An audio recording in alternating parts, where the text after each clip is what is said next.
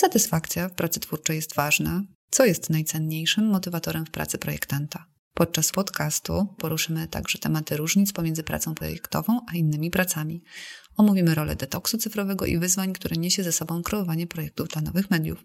W trakcie rozmowy odpowiemy na pytania związane z tym, gdzie leży przyszłość branży kreatywnej i zawodu projektanta oraz jak czerpać satysfakcję z pracy twórczej. Naszym dzisiejszym gościem jest Tomek Biskup, dyrektor artystyczny, projektant grafiki, fotograf oraz wykładowca Digital Design na School of Form Uniwersytetu SWPS. Tomek specjalizuje się w projektowaniu identyfikacji wizualnej, tworzeniu znaków graficznych oraz projektowaniu wyrazistych języków komunikacji wizualnej. Jego prace były wyróżniane na portalach takich jak Behance, Site Inspire, Adweek Talent Gallery, Cargo Gallery oraz przedrukowywane w publikacjach w Polsce, Wielkiej Brytanii, USA i Hongkongu. Zapraszamy.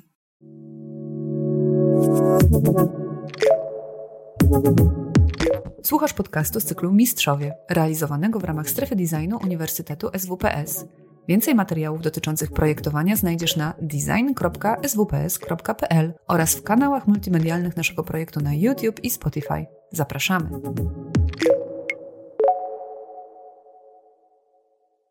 Cześć Tomku, miło mi Cię witać. Witaj Agato, witam wszystkich Państwa. Cieszę się bardzo, e, że możemy porozmawiać chwilę przed wejściem na, e, na antenę.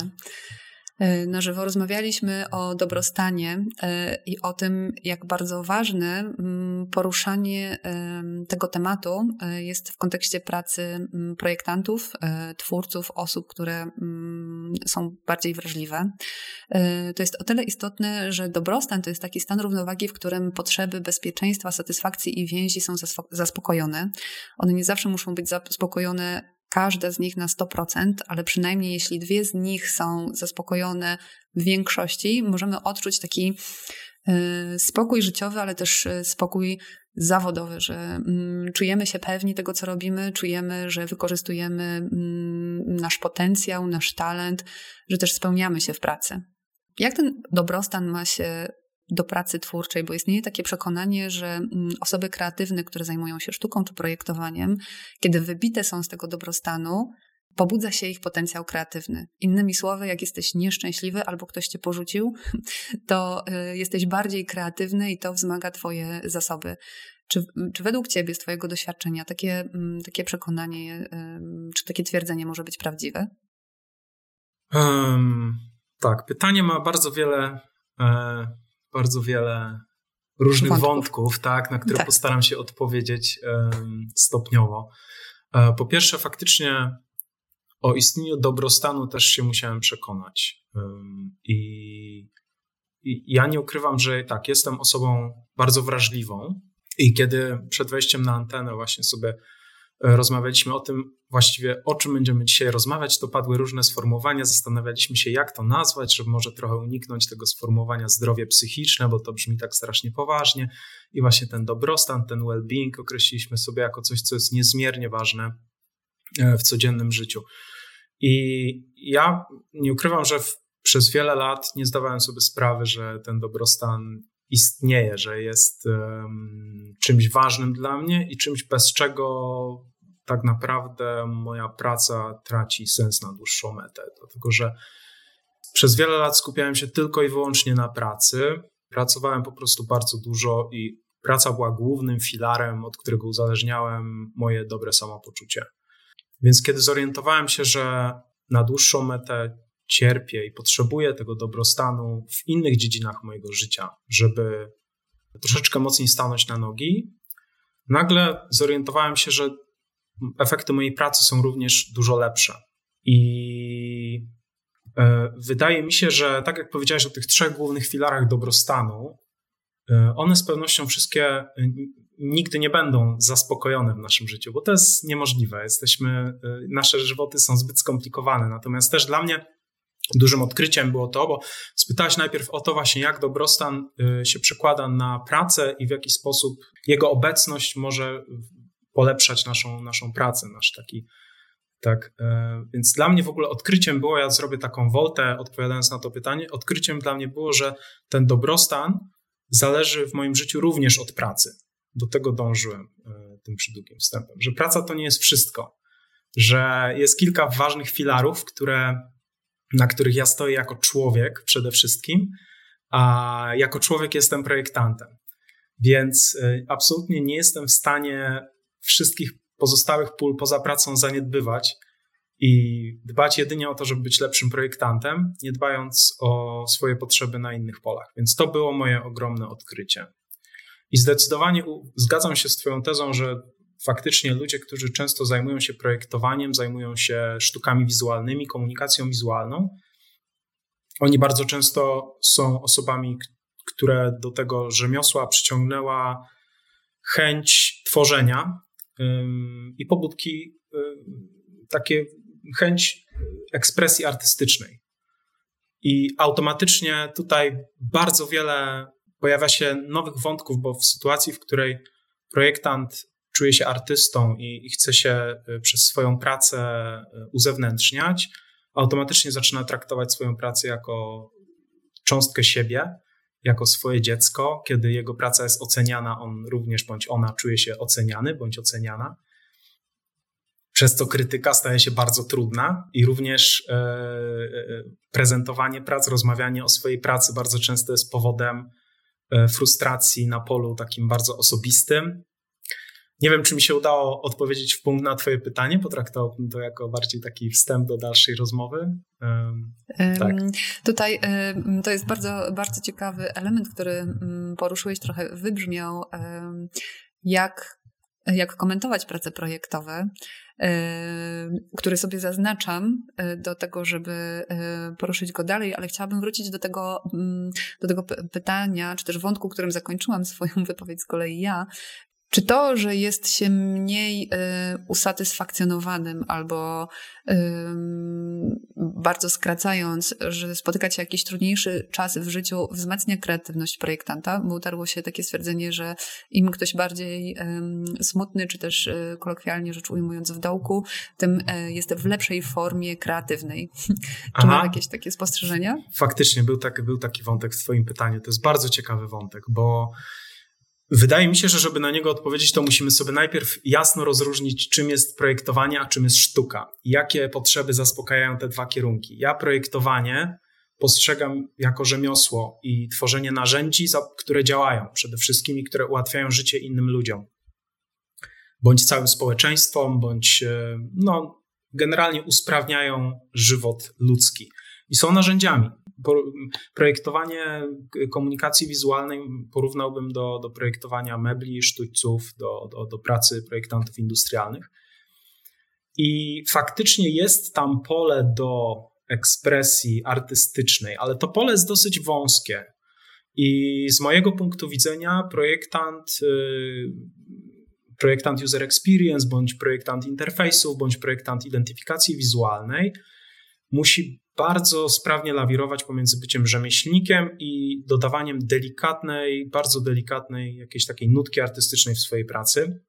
I w tym zdecydowanie dołek życiowy moim zdaniem nie pomaga. Przynajmniej w moim przypadku tak jest. Bo ta praca to jest rzemiosło. Ta praca polega na czerpaniu ze swojego doświadczenia, na sprawnej komunikacji z klientami, na e, rozmawianiu, dyskutowaniu, stawaniu okoniem, e, żeby bronić swoich pomysłów, e, na tworzeniu właśnie narzędzi, które działają i, popieraniu tezami ich racji bytu, że tak powiem. Natomiast sztuka, sztuka funkcja sztuki, którą ona spełnia, jest bardzo efemeryczna, bardzo nieokreślona. Ludzie tworzą sztukę, żeby czuć emocje, a nie żeby się sprawnie przemieszczać z punktu A do punktu B, bądź sprawnie zamówić e, posiłek na e, aplikacji, e, w aplikacji na telefonie. Więc wydaje mi się, że ja nie czuję się artystą, więc ciężko jest mi odpowiedzieć, czy gdybym nim był, to ciężki okres w życiu wzmagałby moje e, umiejętności bądź e, umiejętność tworzenia sztuki? Zakładam, że tak. Van Gogh, jako jeden z najwspanialszych e, malarzy wszechczasów, był pochłonięty depresją przez praktycznie całe swoje życie. Natomiast tworzenie sztuki, od której nikt nic nie oczekuje, to jest troszkę coś innego, moim zdaniem, niż tworzenie projektów, które są bardzo często również częścią jakiejś większej całości, wiążą się z pracą w grupie. A w moim przypadku, i też wydaje mi się, że to jest teza dosyć bezpieczna do postawienia, kiedy jest gorszy okres, kiedy są tendencje depresyjne, kiedy zapadamy się troszkę w sobie i, i czujemy się przygaszeni, to no, nie mamy do końca ochoty kłócić się z klientem o to, że nasz projekt jest dobry i działa. I ja zauważyłem, że w sytuacjach, w których zaczynam e, sobie eksplorować różne kierunki e, komunikacji wizualnej, kiedy robię sobie rzeczy wieczorami, żeby je pokazać na swoim Instagramie i i nikt ode mnie niczego nie oczekuje. I mogę sobie po prostu bawić się tym, co robię. Myślę, że to jest najbliższe, yy, najbliżej, kiedy jestem sztuki, to właśnie w takich momentach. To faktycznie wtedy zdarza mi się, że napędzają mnie najsilniejsze emocje, które odczuwam w życiu, a często zdarza się tak, że tymi najsilniejszymi emocjami są właśnie yy, poczucie niedocenienia, niedowartościowania, smutek, yy, rozczarowanie. I to są świetne tematy do eksploracji wizualnych, ale e, w kierunku właśnie ekspresji, a nie w kierunku projektowania produktu.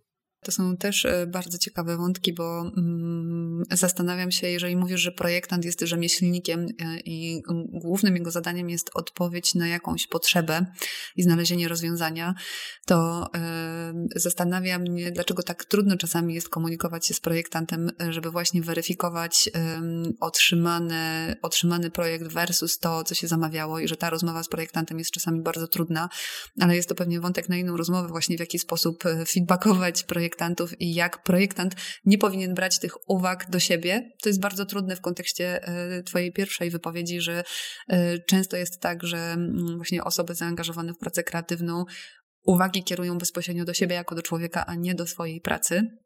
I myślę, że tego w ogóle powinniśmy się wszyscy nauczyć, że że uwaga dotycząca naszej pracy nie jest uwagą dotyczącą y, nas jako osoby, ale y, wspomniałeś o Instagramie i o, o tej y, jakby wolnej ekspresji. I tutaj wchodzę pomalutku w ten wątek funkcjonowania w mediach społecznościowych i w sieci. Parę lat temu przeprowadziłeś eksperyment, który polegał na detoksie cyfrowym po prostu wyłączyłeś się z mediów społecznościowych na jakiś czas. Czy możesz powiedzieć coś więcej o tym, o tym eksperymencie? Dlaczego w ogóle zdecydowałeś się go przeprowadzić? Jaki, jak przebiegał i jakie były jego rezultaty? I czy wracasz czasem do, do tych chwil bez mediów społecznościowych i bez internetu? Mhm. Tak, faktycznie y, przeprowadziłem coś, co można nazwać detoksem cyfrowym y, kilka lat temu. I sam fakt, że już o tym mówi, mówimy i że to się jest takie y, warte przedstawienia, pokazuje też troszeczkę w jakiej rzeczywistości żyjemy i, i, jak w dziwnych czasach żyjemy, kiedy osoba, która decyduje się na zniknięcie z przestrzeni cyfrowej, ma opowieść, którą może opowiedzieć. Więc to już e, pozostawiam tutaj do, do przemyślenia e, naszym słuchaczom. Natomiast tak, e, no tak jak mówiłem, ja jestem, jestem dosyć wrażliwym człowiekiem, mam tendencję czasem do, do smuteczków mniejszych lub większych. Miałem taki okres w życiu, w którym po prostu ten, to moje, ten mój dobrostan był nieodczuwalny w zasadzie. I znalazłem się w miejscu, w którym czułem, że wiele płaszczyzn mojego życia po prostu nie współgra ze sobą, nie odpowiada temu, gdzie chciałbym się znaleźć. I pierwszym takim symptomem, mm, który zauważyłem, że jest być może zwraca uwagę na, na jakieś, jakąś formę zachowania kompulsywnego, niezdrowego, któremu warto się przyjrzeć, było właśnie użytkowanie mediów społecznościowych. To były stare czasy, bo to są czasy jeszcze nie wiem, sprzed 8 lat, 9, kiedy Instagram zaczynał z wideo i kiedy triumfy święciła aplikacja Vine na rynku mediów społecznościowych.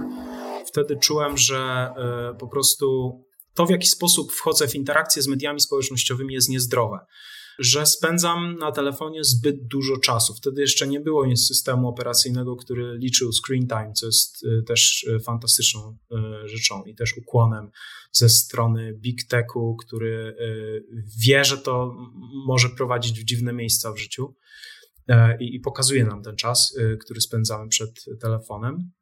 Natomiast tak, po, nie, po jakichś tam nieprzespanych nocach, po porankach, e, kiedy się budziłem, pierwsze co to patrzyłem w telefon, kiedy właśnie to scrollowanie się nie kończyło i kiedy e, ten właśnie to, to poczucie niedowartościowania mojego było bardzo mocno potęgowane przeglądaniem Instagrama, i czułem to, że coś jest nie tak, ale nie wiedziałem do końca co.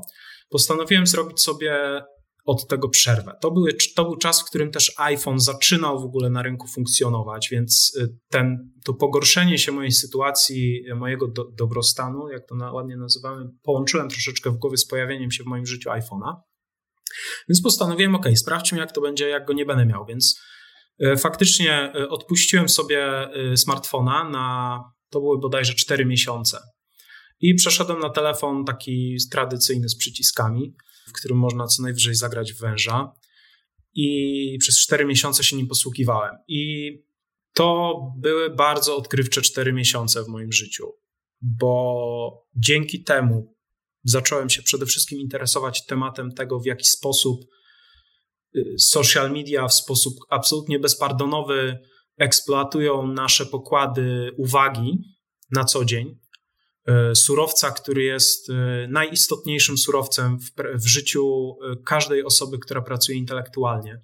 Nasza uwaga, to na, na, co poświęcamy czas, na co patrzymy, nad czym się zastanawiamy, to jest najcenniejsze, co mamy w naszej pracy i nie tylko w pracy, w życiu również.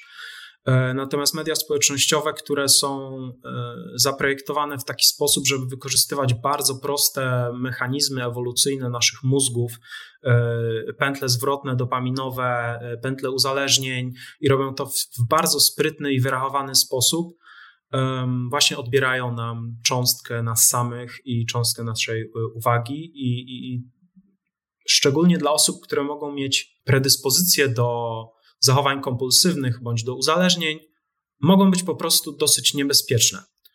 E, no i tak, po, po kilku miesiącach funkcjonowania bez tego telefonu stwierdziłem, że no jednak na dłuższą metę tak się nie da. Jest to troszeczkę taka, um, takie porównanie, jakbym, nie wiem, chciał zamieszkać w lesie i za wszelką cenę nie chcieć korzystać z, z ogrzewania w zimie bądź z bieżącej wody. Po prostu są pewne pewne funkcjonalności, które przynosi nam telefon, które są trudne do podważenia.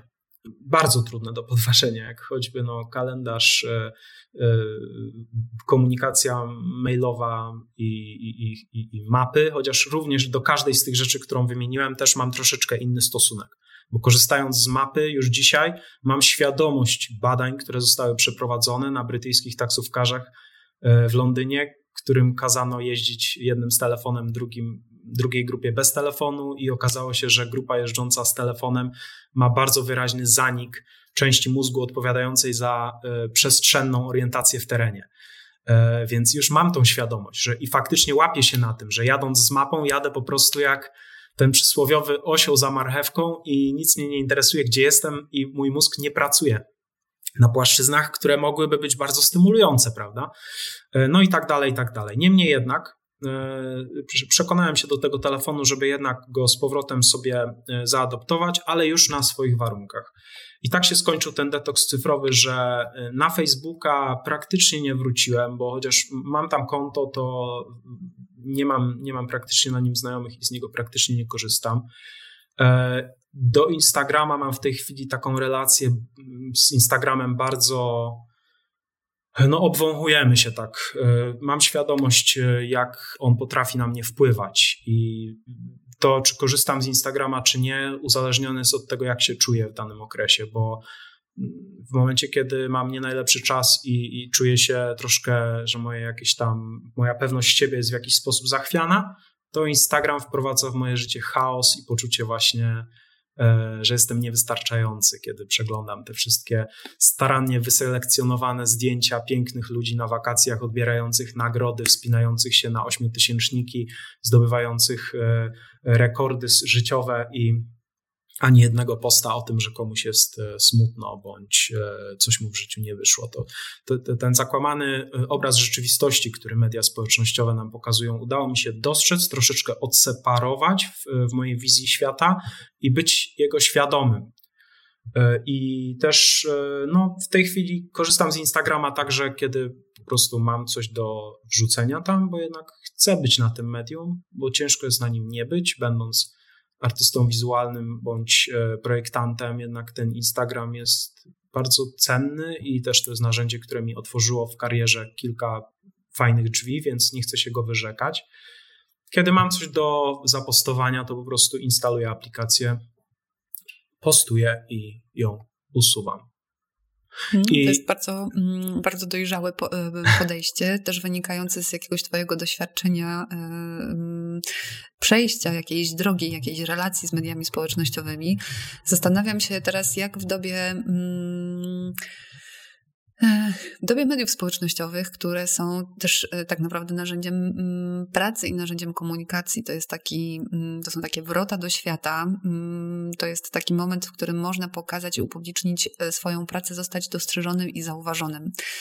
E, jak budować swoją relację z mediami społecznościowymi, tak, żeby zachować umiar, nie? Żeby, żeby umieć, umieć dostrzec ich plusy, e, które polegają na tym, że e, chociażby pandemia to pokazała, że jest to też niebywałe medium, które pomaga nam i pracować, ale też utrzymywać relacje. Jest to też narzędzie zdobywania nowych klientów.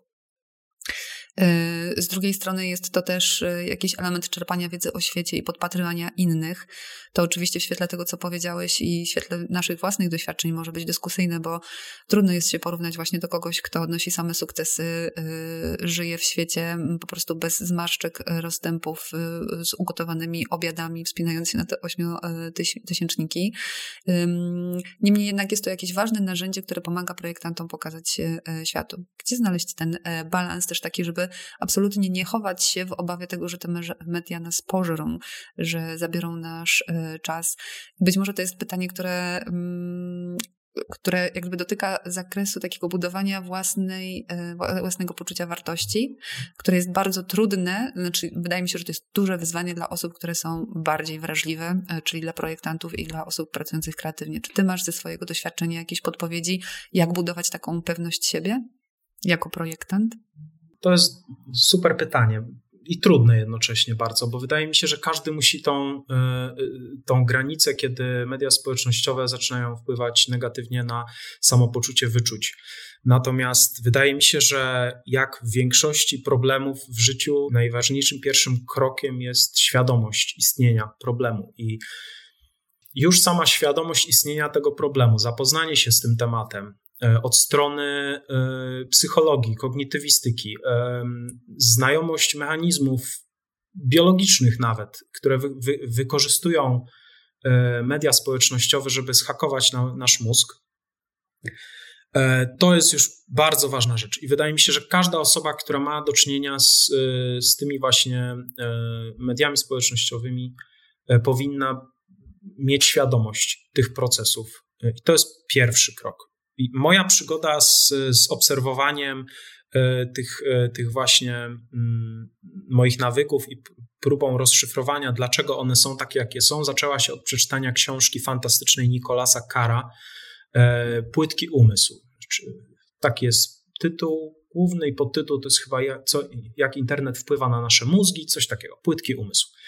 E, fantastyczna książka, w której on analizuje bardzo dokładnie y, całe, cały internet jako medium i w jaki sposób internet ukróca naszą umiejętność jako y, rasy ludzkiej, jako gatunku do y, długiego, długiego, niezmąconego myślenia, które jest absolutną, absolutnym fundamentem wszelkich osiągnięć cywilizacji i jest niezbędnym czynnikiem do tego, żebyśmy po prostu mogli nazywać siebie ludźmi, żebyśmy mogli po prostu się długo nad jedną rzeczą zastanawiać i coś wymyślić. Internet fragmentuje naszą uwagę na tysiąc małych kawałków i rozszczepia ją i powoduje, że tracimy zdolność do długofalowego myślenia. To bardzo polecam tą książkę, ona, ona zaczęła moją przygodę.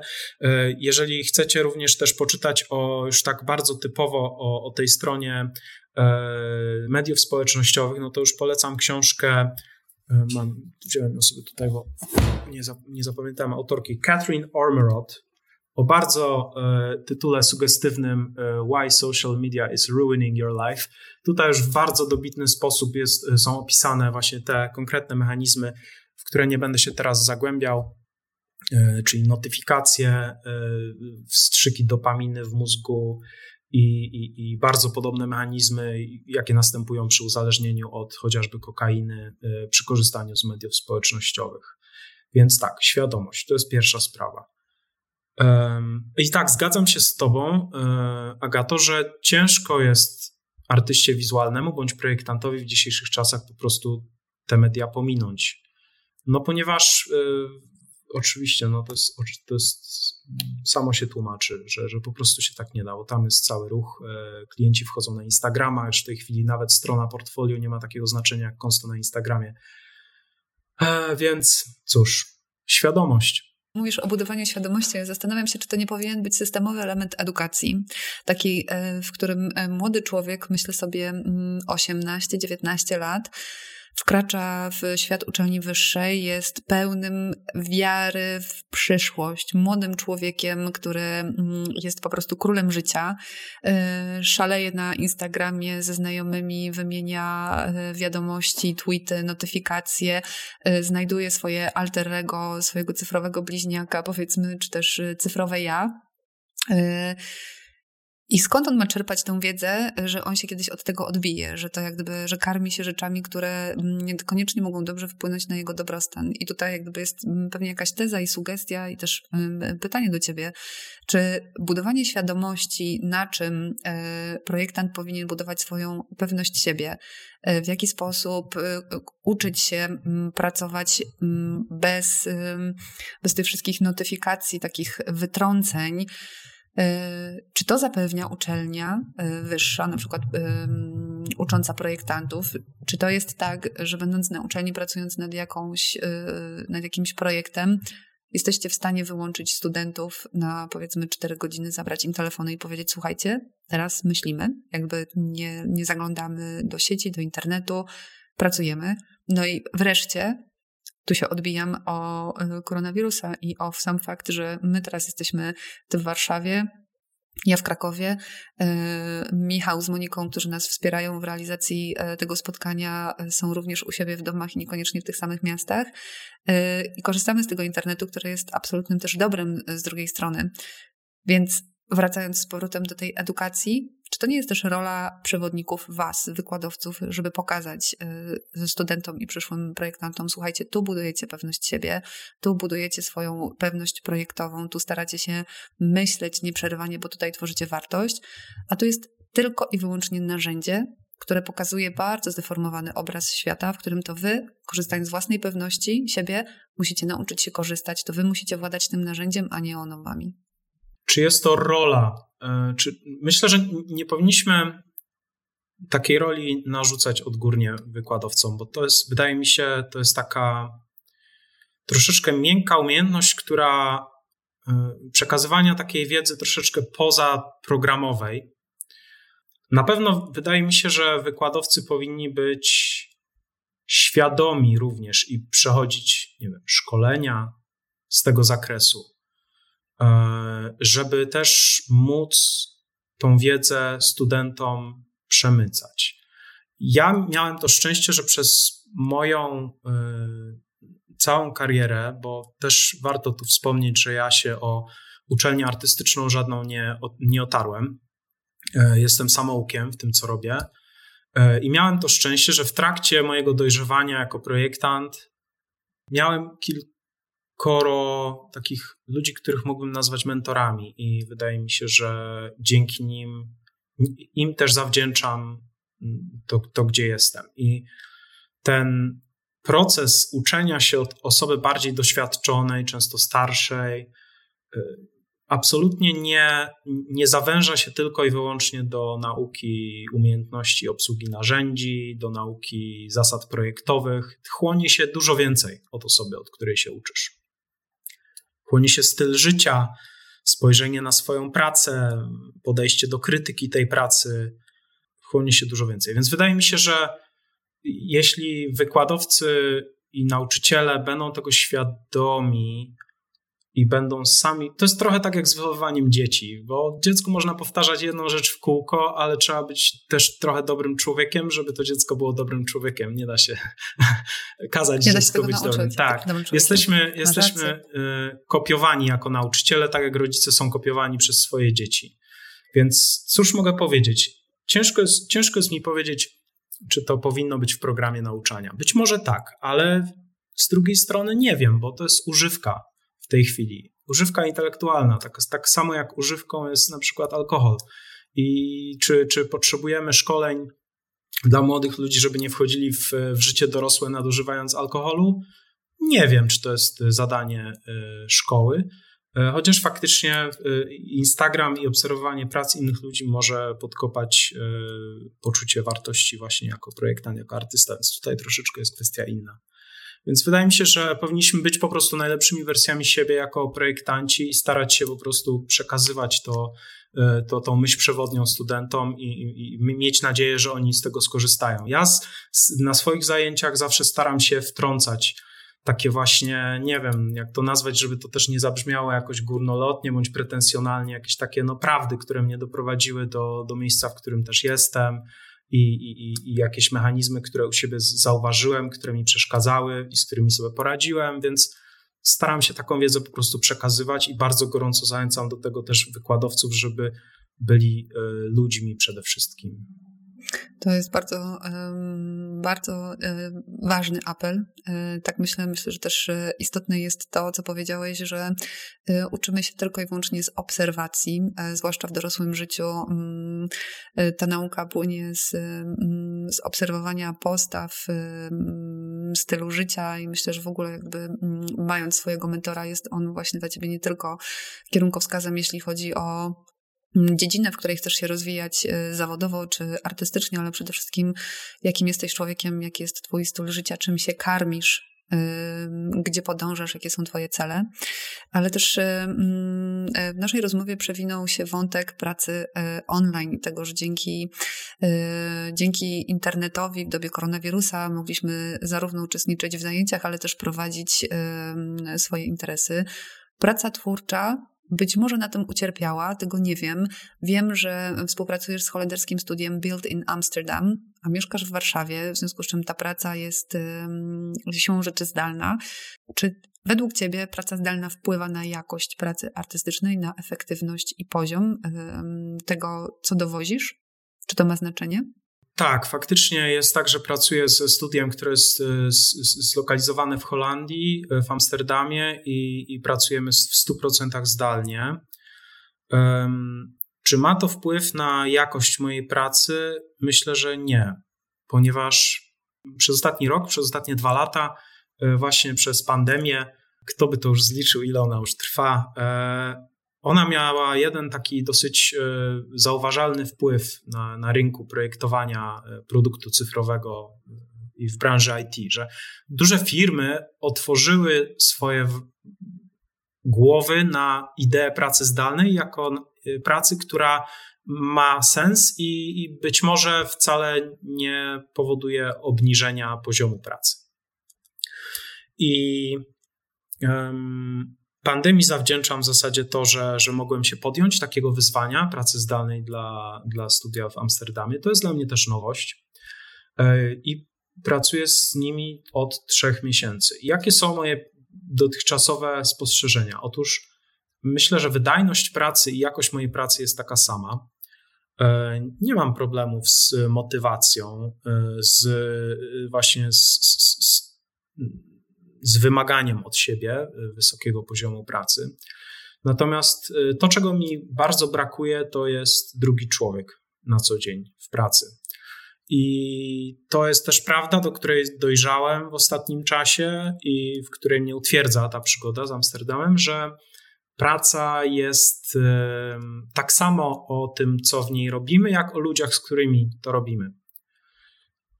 I kiedy mamy takie spotkania, w których gromadzi się zespół w, w Amsterdamie i jest na przykład sześć osób na spotkaniu i ja jestem jedynym, który się wdzwania na to spotkanie, to się czuję po prostu jakbym był w jakimś akwarium i nie miał do nich dostępu. I faktem jest, że interakcja międzyludzka ma tyle różnych um, poziomów, które są całkowicie skreślone przez komunikację na, na Skype, czy na Hangoucie, czy, czy na Teamsach.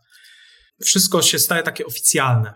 Nie ma, nie ma takiego e, przenikania się ludzi w pracy, w, e, krótkich rozmów na korytarzu, żartów, e, jakichś prób właśnie rozbawienia ludzi, jakichś. Wszystko się robi właśnie takie, że spotykamy się o tej godzinie, mamy problem do załatwienia, wszyscy stoją na baczność, kończymy rozmowę i, I to mnie właśnie troszkę, tak, i to mnie troszkę boli. Brakuje mi tego, tym bardziej, że widzę, że po drugiej stronie tam jest super team bardzo zdolnych ludzi, którzy robią wspaniałe rzeczy i są to osobowości zebrane z całego świata i po prostu coraz bardziej chciałbym tam być. E, taki, Może taki jest, jest jakaś, efekt. E, jakiś krok do podjęcia jakiejś e, decyzji. Tutaj absolutnie się z Tobą zgadzam, że ta.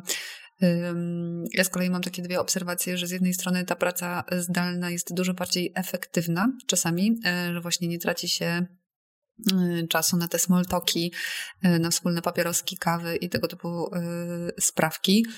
Ale z drugiej strony absolutnie przychylam się do tego, że właśnie tam tworzy się wartość. Że czasami jest tak, że na spotkaniu po prostu um, trzeba coś tak bardzo dowieść, że po prostu głowa jest pusta z tego stresu, że tak powiem, z napięcia, a jednak te mm, takie urocze odkrycia, czy też przypadkowe odkrycia, które zdarzają się właśnie przez głupi żart, albo e, niedopowiedzenie, albo e, jakąś, e, mm, jakąś dziwaczność, to jest wartość, której nie da się wypracować w, mm, w online i ta potrzeba więzi która, którą też realizujemy poprzez pracę, E, że ta praca jest właśnie nie tylko o tym, co robimy, ale z kim to robimy, mm, jest mocno zaburzona, jeśli wchodzimy e, w świat online. Ale trzecią potrzebą, o której rozmawialiśmy w kontekście dobrostanu i też która jest tematem naszego dzisiejszego spotkania, to jest potrzeba satysfakcji. I biorąc pod uwagę te wszystkie powyższe rzeczy, czyli konfrontację z, mm, z tym, że jest się na przykład niewystarczającym, bo media społecznościowe mówią o tym, że, że możemy dowieść więcej, o tym, że jesteśmy gdzieś na jakiejś orbicie komunikacyjnej w kontekście więzi, bo trudno jest ją nawiązać online to jak poczuć satysfakcję, jak się, jak się z jednej strony nie wypalić, będąc, y, starając się dowieść coraz lepiej, coraz bardziej, a z drugiej strony jak nie stracić też takiego ognia y, y, w pracy, albo znowu nie przegiąć w drugą stronę i nie być cały czas na takim hypie, że jest super, jest super, a potem prowadzi to do jakichś po prostu pięknych katastrof. Więc myślę, że zacznę od końca. Jak nie stracić ognia? To jest trudne pytanie, ale myślę, że e, dla mnie odpowiedzią jest e, wiedza, że to poczucie niewystarczalności jest częścią pracy projektanta. Że do końca moich dni będę czuł mm, tą, tą emocję, e, że mógłbym robić lepsze i fajniejsze rzeczy. Ona już jest teraz troszeczkę mniej nasilona, ponieważ y, ta przepaść pomiędzy tym, co robię, a co chciałbym robić, się troszeczkę zmniejszyła przez doświadczenie i pracę, którą włożyłem w nabycie y, umiejętności. Ale chyba umrę nieusatysfakcjonowany swoją pracą i już się z tym pogodziłem. I to jest chciałam, pierwsza chciałam rada. zapytać, czy, ta, y, czy te spostrzeżenie można uzyskać wcześniej niż w okolicach 40 roku życia? E, nie wiem, ciężko powiedzieć. Myślę, że e, w momencie, w którym jest się też młodszym, to one tak, tak nie przeszkadzają, bo jest e, więcej energii życiowej, mniej rzeczy na głowie i można się naprawdę rzucić w wir obowiązków związanych z pracą i się temu poświęcić i nie przesypiać e, nocek e, i, i się uczyć nowych rzeczy i towarzyszy temu entuzjazm. Natomiast na pewno e, w moim czwartym, w mojej czwartej dekadzie życia, kiedy ta energia już troszeczkę zaczyna powoli sobie opadać, już inne rzeczy zaczynają się trochę bardziej liczyć niż praca, to już zaczynam dojrzewać do myśli, że nigdy nie osiągnę tego poziomu, w którym po prostu będę w 100% zadowolony ze swojej pracy. I to jest spoko, wydaje mi się, że to jest ok. Um, Natomiast jeśli chodzi o satysfakcję, myślę, że piekielnie ważne jest to, żebyśmy czuli się potrzebni i żebyśmy czuli, że nasza praca daje wartość jakąś i ktoś ją docenia. I ja miałem to szczęście, że moją drogę jako projektant um, przebyłem przez studia projektowe, studia brandingowe i w dużej mierze pracowałem jako freelancer. Nigdy się nie, nie otarłem o agencję dużą agencję reklamową, która jest nastawiona na dużą rotację pracowników, na przemiał, na e, właśnie dowożenie dla klientów e, e, ogromu pracy rękoma właśnie stażystów i juniorów. Miałem to szczęście. Natomiast po rozmowach też z ludźmi, którzy nie mieli tyle szczęścia co ja, wiem, że, że to może być powód do tego, żeby ta satysfakcja opadła. W życiu, bo kiedy czujemy się w pracy wykorzystani do y, osiągania celów y, agencji, do robienia pracy, która jest na jakimś tam niskim poziomie i nie spełnia naszych założeń rozwojowych, to po dłuższym czasie możemy się szybko wypalić i, i czujemy wtedy potrzebę ucieczki z tego miejsca, albo kiedy nie stać nas, bo takie osoby niestety też znam, nie stać nas na ucieczkę z tego miejsca, bo jesteśmy po prostu jakoś z tym miejscem, miejscem związani, jakimś takim nie wiem, jakąś taką dziwną, niezdrową relacją, to, to, to po prostu zastygnięcia w tym miejscu w karierze i nie wydostania się z niego, więc uczulam bardzo na to, żeby odczuwać satysfakcję, żeby mieć ten moment, w którym ktoś mówi nam, że zrobiliśmy świetną robotę i my też czujemy, że zrobiliśmy świetną robotę w pracy. Natomiast jeśli tego nie jesteśmy w stanie osiągnąć w naszej pracy zawodowej, bo ta, tak też czasem bywa, że są rachunki do zapłacenia, są projekty do zrealizowania i po prostu praca bardzo często zapewnia warunki bytowe i nie ma w niej miejsca na, na spełnianie się artystyczne. No to tutaj um, ratunkiem dla mnie i też dla, dla, dla wielu ludzi, z którymi o tym rozmawiałem, pozdrawiam Marlenę, e, to są projekty, które się robi dla siebie to jest źródło największej satysfakcji dla osoby, która ma artystyczne zapędy i która ma e, chęć zawojowania świata swoją pracą. To zrobienie rzeczy, z których ja jestem zadowolony. Kiedy ja na nie patrzę, to wydaje mi się, że to jest dobra robota. Nie wstydzę się ich opublikować, jestem z nich dumny.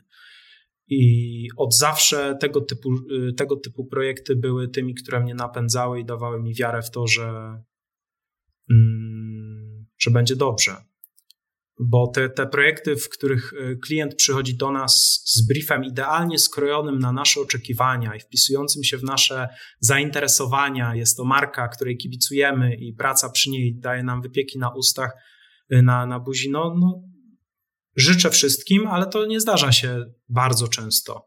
E, często po prostu praca projektanta jest to rzemiosło, i nie wszyscy mają tyle szczęścia, żeby móc uniknąć tej, tej cięższej strony tej pracy. Myślę też, że to jest szalenie ważne to, co mówisz, że, że, nie, że z reguły nie zdarza się taki klient, jest, który jest naszym wymarzonym klientem i wpisuje się absolutnie w brief, który my sami chcielibyśmy sobie e, przynieść. Ale też tutaj podkreślę, mm, co wydaje mi się szalenie ważne, e, to jest to, żeby zaufać sobie i pomyśleć o sobie. E, w sensie takim, że jeżeli potrzebujesz odczuć satysfakcję, której nie do końca mm, dostajesz w pracy, bo musisz po prostu pracować nad jakimiś projektami, które są dla ciebie konieczne ze względów bytowych, to jednak, żeby zaufać e, sobie na tyle, że to, co robisz po prostu dla siebie też jest ważne, też jest wartościowe, też może dać ci satysfakcję, bo wydaje mi się, że jako projektanci mamy tendencję do tego, żeby e, trochę deprecjonować rzeczy, które robimy same dla siebie. W sensie, że tak bardzo jest potrzebna taka, takie poczucie uznania z zewnątrz, że to wewnętrzne mm, poczucie, że okej, okay, to jest super, jakby mm, zrealizowałem to dla siebie, potrafi być niewystarczające. I to słowo wystarczające jest e, też kluczem w ogóle, wydaje mi się, do tego dobrostanu, żeby poczuć, że nie musisz robić czegoś na 110%, dowozić na 100%, ale że 80% to też jest dobrze, to też jest wystarczająco, to też jest poziom e, satysfakcji. A powiedz mi, gdy patrzysz w przyszłość branży projektowej, to gdzie widzisz szanse, a gdzie widzisz zagrożenia? Ja jestem bardzo mocno związany z tym, co nasze babcie nazywają nowymi mediami, e, a to są po prostu media. Natomiast tak, z mediami cyfrowymi jestem związany nie lubię tego sformułowania nowe media, bo to nie są nowe media, to są media po prostu, a już print prędzej drukowane materiały prędzej bym nazwał starymi, starymi mediami niż, niż e, smartfony nowymi. Anyway, e, widzę wielką szansę w branży projektowej, e, którą daje technologia. I sam korzystam z tej e, szansy i wydaje mi się, że płynę sobie na tej fali. I to jest bardzo ekscytujące. Dlaczego? Dlatego, że jak też często powtarzam studentom i, i, i z e, osobom, z którymi mam jakieś zajęcia, bądź mogę się troszkę przed nimi powymądrzać, jeśli chodzi o te tak zwane stare media, o, o druk, o projektowanie logotypów, o projektowanie typografii, bardzo dużo tam już zostało y, przez y, setki lat y, wynalezione i, i, i zaprojektowane. Chociażby user experience książki został całkowicie już zaprojektowany, jest praktycznie nie do zmiany w tej chwili. Możemy się tylko obracać w jakiejś tam wąskiej formule wypracowanej nie przez nas. Natomiast jeśli chodzi o technologię, tutaj mamy bardzo, bardzo otwarty i szerokie pole, otwarte i szerokie pole do eksploracji. E, użytkowanie produktów cyfrowych e, to tak zwane projektowanie produktów e, niedotykalnych, non-tangible product design, czyli projektowanie usług, doświadczeń, to w jaki sposób usługa ma przeplatać się na kilku różnych platformach technologicznych, żeby dowieść pewnego rodzaju emocje na koniec, bądź zakończyć się jakąś akcją ze strony konsumenta. To jest wszystko przy wsparciu technologii bardzo, bardzo fajna rzecz. I e, tutaj projektanci mogą się po prostu popisać, spróbować wynaleźć koło troszeczkę na nowo i też e, wskoczyć na ten e, wskoczyć na tą platformę branży technologicznej, branży IT, która w bardzo duży, w dużym stopniu definiuje nasze życie teraz na co dzień. Ten cały wstęp naszej rozmowy o, o niszczycielskim wpływie mediów społecznościowych na nasze życie Wydaje mi się, że też światu brakuje dobrych projektantów cyfrowych, e, product designerów, którzy mają świadomość tych właśnie wszystkich psychologicznych e, aspektów używania aplikacji, którzy wiedzą, w jaki sposób upraszczać procesy i sprawiać, żeby one się przyczyniały do naszego dobrostanu, a nie szkodziły nam i obracały się przeciwko użytkownikom. E, więc tutaj też ja postrzegam osobiście dosyć fajną okazję do tego, żeby troszeczkę zmieniać świat na lepsze, żeby tą cyfrową strefę tworzyć bardziej przyjazną, żeby y, funkcjonowanie tych produktów cyfrowych, czy to są strony internetowe, czy aplikacje, było gładsze, przyjemniejsze, bardziej bezproblemowe i przyczyniało się do dobrostanu użytkowników. Jasne. Rozmawialiśmy też trochę o edukacji projektowej. Czy w kontekście tego, o czym powiedziałeś, o tych szansach dla branży projektowej, zmieniłbyś coś tutaj? Mówiłeś o druku. E, czy w ogóle jest sens uczyć ludzi teraz na przykład jak drukować? Czym jest print, czym jest e, papier? Czy nie lepiej iść po prostu w to, co stanowi realne szanse dla, dla projektantów, dla branży projektowej? Nie czuję się obrazoburcą.